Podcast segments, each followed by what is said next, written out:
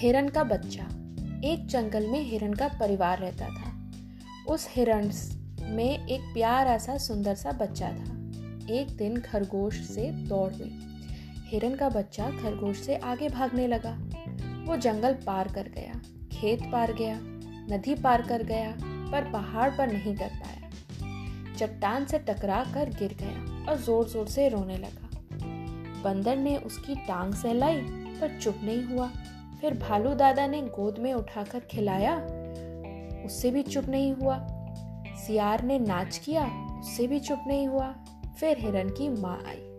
उसने उसे प्यार किया और कहा, चलो उस पत्थर की पिटाई करते हैं। हिरन का बच्चा बोला, नहीं। वे भी रोने लगेगा। उसके बाद माँ हंसने लगी, बेटा हंसने लगा, बंदर हंसने लगा, भालू हंसने लगा, सब हंसने लगे। Moral of the story is child is more powerful in terms of emotions than elders.